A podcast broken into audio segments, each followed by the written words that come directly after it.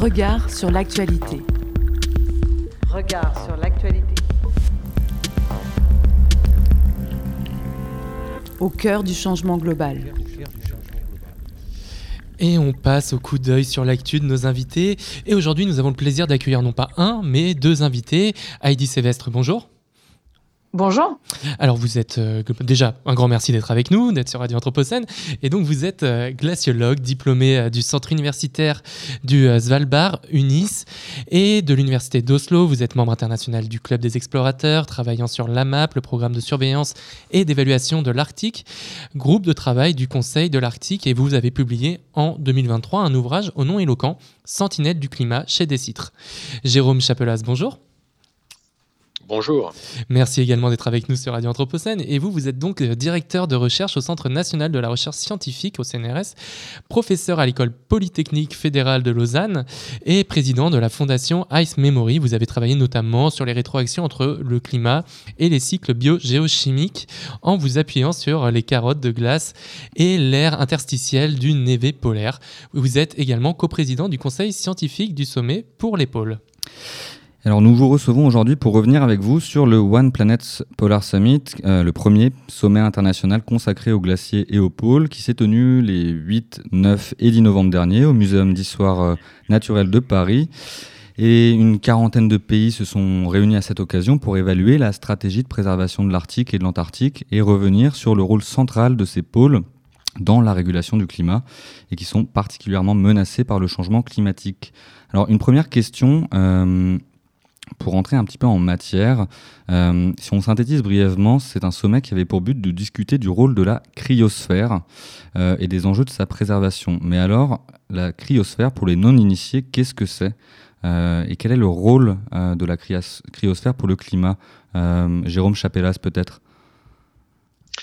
Oui, écoutez, la cryosphère, c'est une partie de la surface de la planète où on rencontre de l'eau à l'état solide. Alors, ce qui nous vient en tête, bien sûr, quand on vit notamment en montagne, c'est la neige, ce sont les glaciers, mais on a également euh, de l'eau solide euh, qui représente la glace de mer, notamment l'océan Arctique est euh, très régulièrement recouvert d'une couche de glace de mer, donc c'est l'océan qui gèle. On a également les très grands glaciers qu'on rencontre au pôle, donc l'immense glacier qui recouvre le continent antarctique au pôle sud euh, le glacier qui recouvre l'île du Groenland, et puis pour finir, euh, les, ce qu'on appelle les sols gelés, le permafrost, terme anglais, qui correspond à de l'eau qui est effectivement gelée à l'intérieur du sol en permanence. Et alors, euh, quel est le rôle de ce... Enfin, comment se passe son rôle de stabilisateur du climat, en quelque sorte, de, de cette cryosphère, Heidi Sévestre? Oui, mais on peut prendre l'exemple de la banquise, voilà, qui fait pleinement partie de cette cryosphère, la glace de mer. Cette banquise, par exemple, on la trouve de façon permanente au nord, dans l'Arctique. Mhm. Et c'est une surface blanche gigantesque. Et cette surface blanche, en fait, elle agit un peu comme un t-shirt blanc euh, pendant l'été, un peu comme un miroir. Elle renvoie le rayonnement solaire en direction de l'espace et donc elle se débarrasse en quelque sorte d'une partie de la chaleur que l'on reçoit du soleil. Donc le fait d'avoir cette banquise gigantesque au nord, elle permet de stabiliser le climat d'une partie de la planète, une partie de nos vents. Aujourd'hui, malheureusement, on est en train de la perdre, cette banquise, et on a perdu à peu près la surface d'un pays comme l'Inde. Vous vous rendez compte, en 40 ans sur la banquise arctique, et à la place, on a un océan qui, lui, est beaucoup plus foncé, qui est très efficace pour absorber les rayonnements solaires, donc qui perturbe grandement le climat que nous avons dans l'hémisphère nord. D'accord. Et alors, donc, comme on le disait en introduction, euh, les 8, 9 et 10 novembre dernier, au Muséum d'histoire euh, naturelle à Paris, s'est tenu le One Planet Polar Summit, auquel, si je ne me trompe pas, vous, vous étiez. Est-ce que vous pouvez nous, expliquer un petit peu quels étaient les buts et les objectifs de ce sommet et comment il s'est tenu euh, Jérôme Chapelas, pour commencer? Alors déjà, ce sommet, il faut préciser qu'il était voulu par le président Emmanuel Macron dans le cadre d'une série de sommets qu'on appelle les One Planet Summit. Et notamment en février 2022, il y en avait eu un sur les océans euh, qui avait permis de déclencher un certain nombre de, de d'initiatives autour de la gouvernance mondiale des océans. Donc c'est une action voulue politique, mais qui s'appuie sur les experts du domaine. Et là, pour le coup, c'était vraiment aborder le sujet de la cryosphère qui est souvent délaissé en fait euh, dans le monde économique et politique parce que c'est un objet qui est euh, pourtant très important pour nos sociétés, mais qui n'a pas de valeur économique. Et euh, donc tout l'enjeu, c'était de faire en sorte que les spécialistes du sujet, notamment les scientifiques, mais aussi des explorateurs, des communicants, des, des, fondations, puissent établir une sorte d'état des lieux et porter un message aux décideurs, porter un message auprès des chefs d'État et de gouvernement pour non seulement établir un état des lieux, mais également proposer des actions. Euh, qui permettent autant que possible de faire en sorte de préserver cette cryosphère. Et, justement, Heidi Seves, si, si on s'intéresse à cet état des lieux, euh, j'aimerais qu'on parle un petit peu des éléments de constat quant euh, à l'état de nos pôles aujourd'hui et, faire écho peut-être à votre, au titre de votre ouvrage. dans quelle mesure les, pôles peuvent être considérés comme des territoires sentinelles du climat aujourd'hui? Hmm. En tout cas, déjà, je vous recommande grandement hein, d'aller sur le site internet du One Planet Summit vous verrez tout le travail qu'a fait Jérôme Chaplaz et Antiope Boteus, donc nos deux grands scientifiques qui ont rapporté les toutes dernières données sur la cryosphère. Ça, c'est accessible à tout le monde en plusieurs langues, donc vraiment, je vous recommande d'aller jeter un petit coup d'œil. Mais ce qui est très clair aujourd'hui, c'est que oui, ces glaces partout sur Terre réagissent très vite au changement climatique, encore plus vite qu'ailleurs, que l'on soit sur les glaciers de montagne, hein, même chez nous dans les Alpes, les Pyrénées, dans l'Himalaya, voire carrément ces régions polaires. Mais ce qui était très important à comprendre par rapport à cette cryosphère, c'est qu'aujourd'hui, si on l'étudie, si on va chercher des carottes de glace, comme le fait si bien euh, Ice Memory, c'est parce que derrière ces données scientifiques, il y a des vies humaines. Donc aujourd'hui, de perdre nos glaciers de montagne, ça affecte nos châteaux d'eau. Il y a 2 milliards de personnes qui ont besoin de l'eau douce des glaciers pour de l'énergie, pour irriguer du culture, pour avoir de l'eau douce, pour chez nous refroidir des centrales nucléaires. Si le Groenland et l'Antarctique continuent à perdre autant de glace, c'est des centaines de millions, voire un milliard de personnes qui vont être concernées par l'élévation du niveau des mers. Donc aujourd'hui, c'est très clair que ces territoires sont des sentinelles, réagissent très vite au changement climatique. Mais ce qui est très important à comprendre, c'est que le fait que la glace fonde, ça n'affecte pas que les glaciers, ça nous affecte nous directement. Et, quand on lit un article du Monde en date du 25 octobre dernier qui relayait une étude parue dans Nature Climate Change qui déclarait la fonte de la glace de l'Antarctique occidental est inévitable dans tous les scénarios de réchauffement, même le plus optimiste. Alors comment on, reste dans l'action et, qu'est-ce qu'on peut faire euh, euh, face à ces données-là? Je ne sais pas si Jérôme, tu, veux commencer à répondre à cette question? Oh, vas-y Heidi, et puis je prendrai la suite. Si ok, d'accord, ça marche. Oui, c'était vraiment une étude très intéressante parce qu'en en fait, le, climat a tellement changé, on a émis tellement de gaz à effet de serre qu'on commence à voir des piliers de cette cryosphère qui risquent de s'effondrer de façon irréversible. Donc, ce que je veux dire par là, c'est cette étude qui vient de sortir, elle s'intéresse à une région unique en Antarctique, l'ouest de l'Antarctique, qui est stabilisée, qui est maintenue par ce qu'on appelle des plateformes, des barrières de glace. C'est un peu le bouchon d'une bouteille de champagne en quelque sorte. Ces barrières, c'est de la glace continentale qui s'est mise à s'étirer, à flotter sur l'océan austral. Et le problème, c'est que ces barrières, elles sont très sensibles au changement climatique. Elles fondent par-dessous, l'océan se réchauffe, elles fondent par-dessus parce que la température de l'air augmente. Et donc, le bouchon de la bouteille de champagne, en quelque sorte, pour cette région, est en train de se faire bouffer. Et à la place, s'il disparaît, ben, toute la glace qui était bloquée derrière risque de se jeter encore plus rapidement dans l'océan austral. Et donc chez nous, ça veut dire quoi? Ben, C'est l'élévation du niveau des mers. Et c'est pas que le Bangladesh et les Pays-Bas, hein, c'est directement euh, La Rochelle, Arles, Le Havre, euh, Bordeaux, le nord de la France qui est concerné par ça. Jérôme oui, a bien, bien résumé. Euh, pardon, allez-y. Non, non, je, je, vous proposais de réagir également. allez-y. Oui, oui, je pense que Heidi a bien pointé le fait que quelque chose qui se passe là à 15 000 km de chez nous, euh, c'est absolument fondamental pour l'avenir de nos sociétés. Parce qu'effectivement, le futur du niveau des mers, il se joue là-bas. On a effectivement euh, déjà des processus en, jeu qui font qu'une partie de ces plateformes de gaz flottants sont en train de se, disloquer. Euh, tout l'enjeu aujourd'hui, c'est par rapport aux trajectoires d'émissions de gaz à effet de serre que les humains vont suivre, quelle va être la séquence des événements? À quelle vitesse en fait ces plateformes vont se, disloquer, à quelle vitesse le niveau des mers va monter, parce qu'on va avoir besoin de s'adapter. L'adaptation est un enjeu essentiel aujourd'hui quand on parle du changement climatique. C'est pas seulement faire en sorte de réduire nos émissions de gaz à effet de serre, c'est évidemment la priorité numéro un. Mais quoi qu'il arrive, notamment quand on parle de la cryosphère, ce qu'on a enclenché dans la machine climatique par le fait qu'on a rajouté des gaz à effet de serre, c'est là et il va falloir de toute façon s'adapter. Et, si on veut continuer euh, notre, état des lieux des pôles, notre état de santé des pôles, si je puis dire, il n'y a pas que la question de la fonte des glaces, il y a également des questions de biodiversité et de pollution. Est-ce que vous pouvez nous en dire un petit peu plus? Jérôme Chapelas, si vous voulez continuer. Oui, bah, il, y a, évidemment beaucoup d'enjeux quand on parle des, régions polaires. Alors la, biodiversité, c'est euh, partout euh, quand on va à la surface de la planète, il y a des écosystèmes particuliers qui se sont adaptés à un environnement. Donc quand on va aux hautes altitudes ou hautes latitudes, on va rencontrer ce qu'on appelle des espèces endémiques, c'est-à-dire des espèces qui se sont adaptées à cet environnement-là, qui y vivent et qui aujourd'hui doivent s'adapter à une pression due au fait que le changement climatique modifie leur écosystème, modifie leurs conditions de vie, mais également d'autres pressions qui sont des des, pressions d'origine humaine qui peuvent être effectivement des polluants, euh, qui vont par exemple euh, rentrer dans leur, dans leur cycle digestif et puis ensuite euh, atteindre leur foie. Quand on parle des mammifères marins, par exemple, qui vont avoir des, des concentrations en métaux lourds, par exemple, très importantes dans leur foie. Et puis, in fine, les humains, puisque les, les humains vivent également sur, notamment en Arctique, sur ces espèces qui vivent en, particulier. Donc, il y a des enjeux, il y a des chaînes qui sont pas seulement euh, l'enjeu, je dirais, de la, la, physique de la glace, mais effectivement les, les écosystèmes derrière et jusqu'aux humains, puisqu'on a des populations qui vivent euh, bien évidemment en utilisant euh, ces, ces, ressources animales et végétales. Et, et si je ne me, je me trompe pas, les pôles sont aussi des, des lieux qui captent l'ensemble des courants marins et donc l'ensemble des, pollu des, pollutions qui viennent s'y concentrer et qui ont pu potentiellement également geler dans ces endroits-là. C'est bien ça, Edith Savestre Ouais, ça, c'est un sujet qu'on étudie beaucoup au niveau du Conseil de l'Arctique et du groupe de travail pour lequel je bosse le Arctic Monitoring and Assessment Program, AMAP, c'est qu'en fait, c'est vrai que l'Arctique, par le fait qu'il soit froid et qu'il soit traversé par les courants d'air et par les courants océaniques, reçoit énormément de pollution émise d'un peu plus au sud, mais aussi la stocke.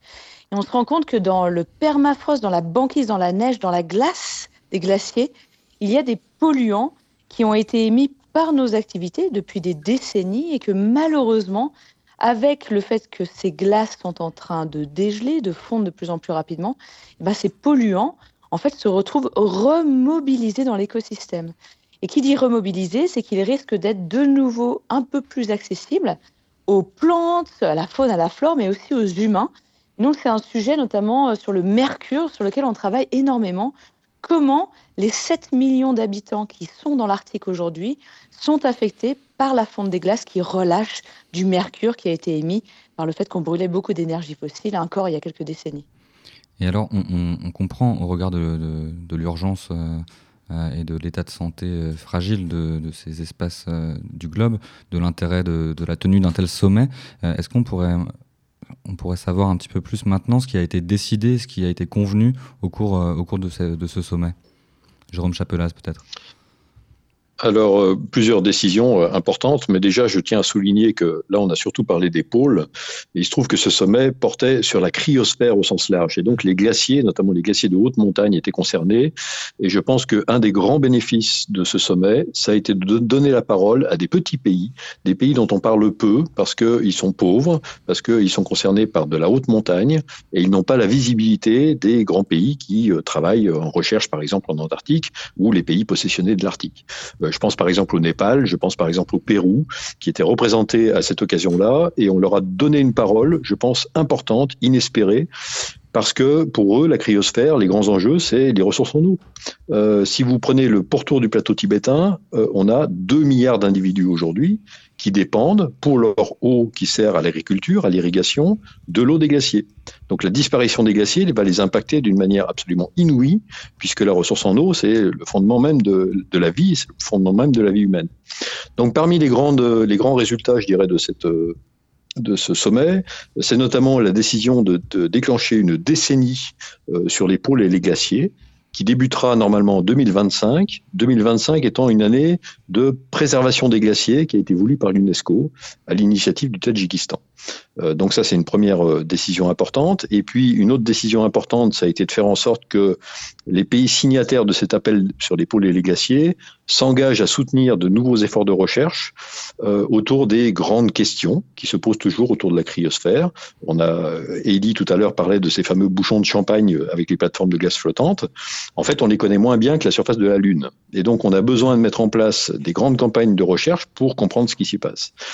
Et puis, au-delà de, au-delà de ça, il y a évidemment les, à nouveau l'engagement, alors il faudra tenir la parole, hein, qu'on respecte les termes de la COP21 sur les émissions de gaz à effet de serre. Et pour finir, à l'échelle nationale, un grand euh, engagement financier, puisque le président Macron a promis un milliard d'euros sur 10 ans en soutien à la recherche au pôle, euh, qui permettra notamment de rénover nos stations de recherche euh, en Antarctique et en Arctique. Et de votre côté, Heidi Cévès, qu'est-ce que vous retenez de ce sommet? Je retiens déjà le fait que c'est monumental hein, d'avoir en France un sommet voilà, qui parle des glaciers des régions polaires. Il était temps. Et donc, il faut vraiment saluer cette initiative et saluer franchement l'engagement de tous les scientifiques comme Jérôme euh, qui ont travaillé à fond pour partager des messages très forts sur la cryosphère.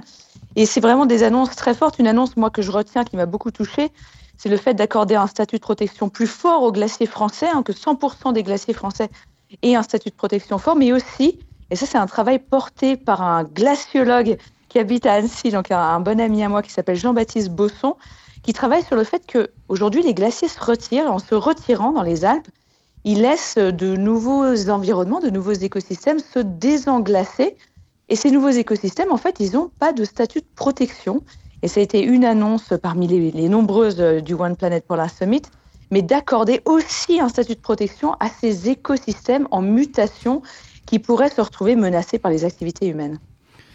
J'avais une question. Euh, à vous entendre, on, comprend que euh, les, effets ressentis sur ces espaces particulièrement fragiles dépendent en réalité euh, d'actions euh, globales et notamment aux émissions de gaz à effet de serre.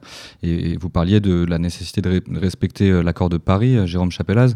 L'ONU Climat, si je ne me trompe pas, a, annoncé le fait que, a priori, les émissions qui devaient diminuer de 40% d'ici 2030 n'allaient en réalité diminuer que, de 2% à l'horizon 2030 par rapport à 2019. Comment, comment du coup on peut être euh, euh, confiant euh, dans la, capacité de protéger ces espaces que sont les pôles et les glaciers c'est une question effectivement très difficile. La confiance, c'est pas simple, mais en même temps, on n'a pas le droit de baisser les bras. Et je tiens à souligner l'engagement notamment des, organisations non gouvernementales autour de ces, ce, portage du message qu'il faut absolument agir aujourd'hui au plus vite, parce que le plus on attend, le, plus on, verra disparaître cette cryosphère qui pourtant a une importance considérable pour nos sociétés. je tiens aussi à souligner que bon, Heidi était, était là, a aussi porté cette voix et en fait, on était, on avait des profils très différents, du scientifique à l'explorateur, au communicant, en passant par les organisations non gouvernementales. Et finalement, on était tous à tirer la sonnette d'alarme de la même façon. Et je pense que ça, c'est très important. C'est-à-dire qu'aujourd'hui, on n'a plus le temps de discuter, on n'a plus le temps de négocier, on n'a plus le temps de débattre. Il faut vraiment rentrer dans l'action. Et euh, la COP21 a donné les trajectoires, on s'en éloigne, c'est pas pour ça qu'il faut baisser les bras. Et j'espère que lors de la COP28, euh, quand le président Macron prendra la parole, il se souviendra de ce sommet qu'il a organisé euh, seulement un mois auparavant, et il portera une voix forte dans ce sens-là. Et, justement, oui, c'est là-dessus que, que, je voulais vous, vous poser une question. On entend le président Macron lors de ces sommets faire beaucoup d'annonces. Est-ce que, que ce soit par le passé ou dans les annonces qu'il a faites là, vous avez un espoir qu'elles soient tenues et qu'elles permettent de faire évoluer les choses à minima en France et plutôt à l'échelle internationale ensuite? Heidi Sylvestre peut-être. Je pense. Jérôme ah, allez-y. Non, non, mais allez-y, allez-y. Non, non, mais Oh, très très rapidement, je pense que le président Macron a quand même changé un peu son point de vue euh, au cours des années. Mhm. Euh, on l'a vu euh, notamment avoir des positions assez, je dirais, tièdes à propos des engagements environnementaux et écologiques. Et là, je pense qu'il y a une prise de conscience qui s'est faite. Et le fait même que ces One Planet Summit existent, c'est quand même une très très bonne chose. Alors ensuite, la France, c'est 1% des émissions de gaz à effet de serre, donc on, on ne résoudra pas le problème tout seul. mais je trouve que ça va quand même dans le bon sens. Et, justement, sur cette place euh, des scientifiques aujourd'hui, euh, je voulais vous entendre peut-être, euh, Heidi Seves, sur la manière dont vous comprenez les mobilisations croissantes de scientifiques qui agissent au-delà de leur casquette de scientifiques à travers des actions de désobéissance civile, et notamment de certains de vos collègues qui ont pu euh, travailler au, sein du GIEC. Euh, je pense au projet de la loi 69, des, scientifiques en rébellion. comment vous envisagez, vous, le, rôle de, la science et des scientifiques à, l'heure du changement global? Je comprends qu'il y ait une frustration qui peut être, qui puisse être monumentale hein, de la part des scientifiques quand on voit que dans quelques semaines, la COP 28, donc la 28e du nom, va s'organiser à Dubaï. Le fait que voilà, on va tout droit vers une augmentation de température de, au pire, 2,7 degrés dans les prochaines décennies, qu'on risque de franchir des points de bascule de notre système climatique, la frustration, elle est immense. Et donc, certaines personnes décident de faire la désobéissance civile non violente pour essayer de faire en sorte que le message scientifique ait un impact. Et on voit que ça marche. Hein. Il y a beaucoup de projets qui ont été euh, beaucoup plus réfléchis ou voire carrément abandonnés parce que ce n'était pas compatible avec des réalités physiques. Je pense qu'aujourd'hui, on se bat avec, euh, avec nos outils, avec notre passion, avec, on y met tout notre cœur, que ce soit la désobéissance civile ou continuer à dialoguer euh, avec les personnalités des pouvoirs publics, avec les décideurs. Ce qui est important aujourd'hui, c'est que les scientifiques continuent, et ils le font super bien en France, à tout faire pour rendre cette science accessible au plus grand nombre. Si on ne sait pas, on ne changera pas. C'est une première étape. Encore faut-il vraiment mettre des actions en place. Et donc aujourd'hui, oui, il faut continuer à exprimer sa voix pour faire en sorte que cette science, elle nous mène à des actions positives, constructives contre le changement climatique et l'érosion de la biodiversité. Jérôme Chapelas, vous vouliez peut-être réagir sur le rôle des scientifiques aujourd'hui et de la science? Oui, c'est une question euh, vraiment difficile. Euh, c'est une question de, je dirais, c'est un cas de conscience pour chacun d'entre nous. Euh, à titre personnel, pour l'instant, je me suis pas vraiment engagé parce que je considère que la, la voie du scientifique doit demeurer la plus neutre et la plus factuelle possible, puisqu'on est là pour établir des faits et pour porter ces faits aux décideurs et aux citoyens, et ensuite aux décideurs et aux citoyens de, de, de, de finalement de prendre position et d'agir. En même temps, on est citoyen. Et parfois, on est aussi décideur. Euh, donc, euh, c'est extrêmement compliqué. Moi, je suis, euh, à titre personnel, et encore une fois, je respecte la position de ceux qui s'engagent dans des actions de, de rébellion. Euh, je suis vraiment pour essayer de toucher de l'intérieur le fondement de nos sociétés. Et le fondement de nos sociétés, c'est l'économie de marché.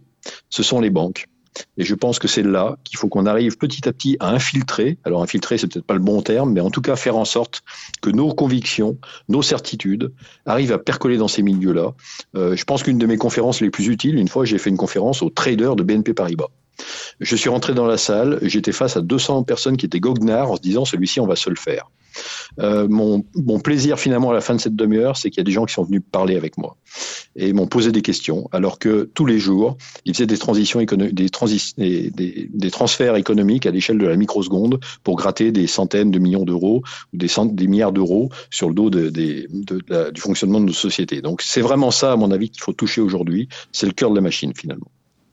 Et justement, ça me fait, ça me fait penser au fait qu'aujourd'hui, on voit que justement cette société, elle est un petit peu, elle plus que distendu d'ailleurs sur ces questions-là.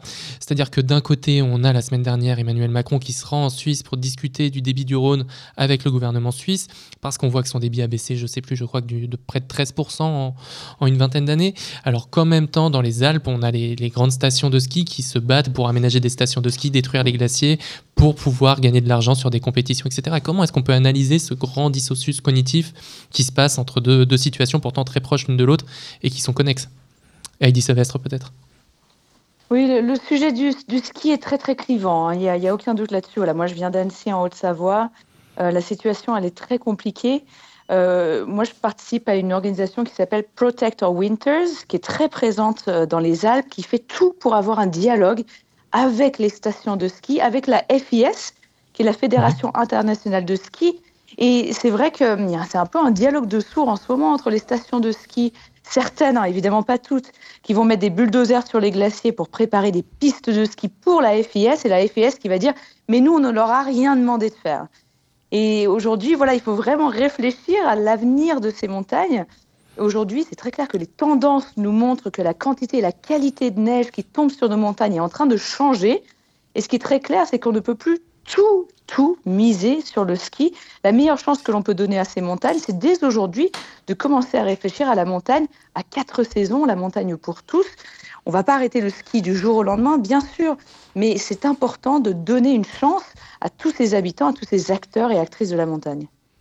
Et, peut-être euh, en guise de, conclusion, on aimerait vous, proposer de, nous donner un dernier mot pour, euh, pour nous et nos auditeurs et auditrices pour, mieux comprendre et mieux agir euh, à, l'égard de ces pôles et ces glaciers. Jérôme Chapelaz, est-ce que vous auriez un, dernier mot à ce titre, quelque chose dont on n'aurait pas parlé?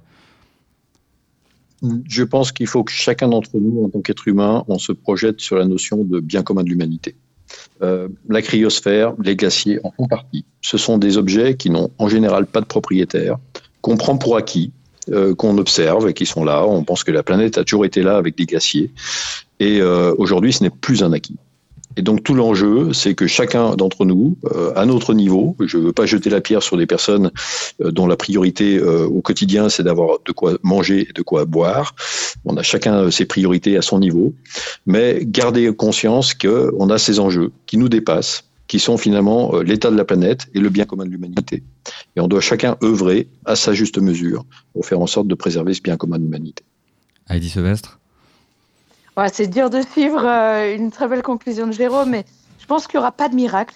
Comme l'a dit Jérôme, on va vraiment avoir besoin de tout le monde.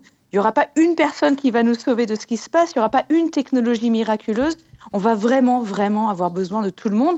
Et aujourd'hui, la chance qu'on a, c'est qu'on peut encore sauver grande partie de cette cryosphère.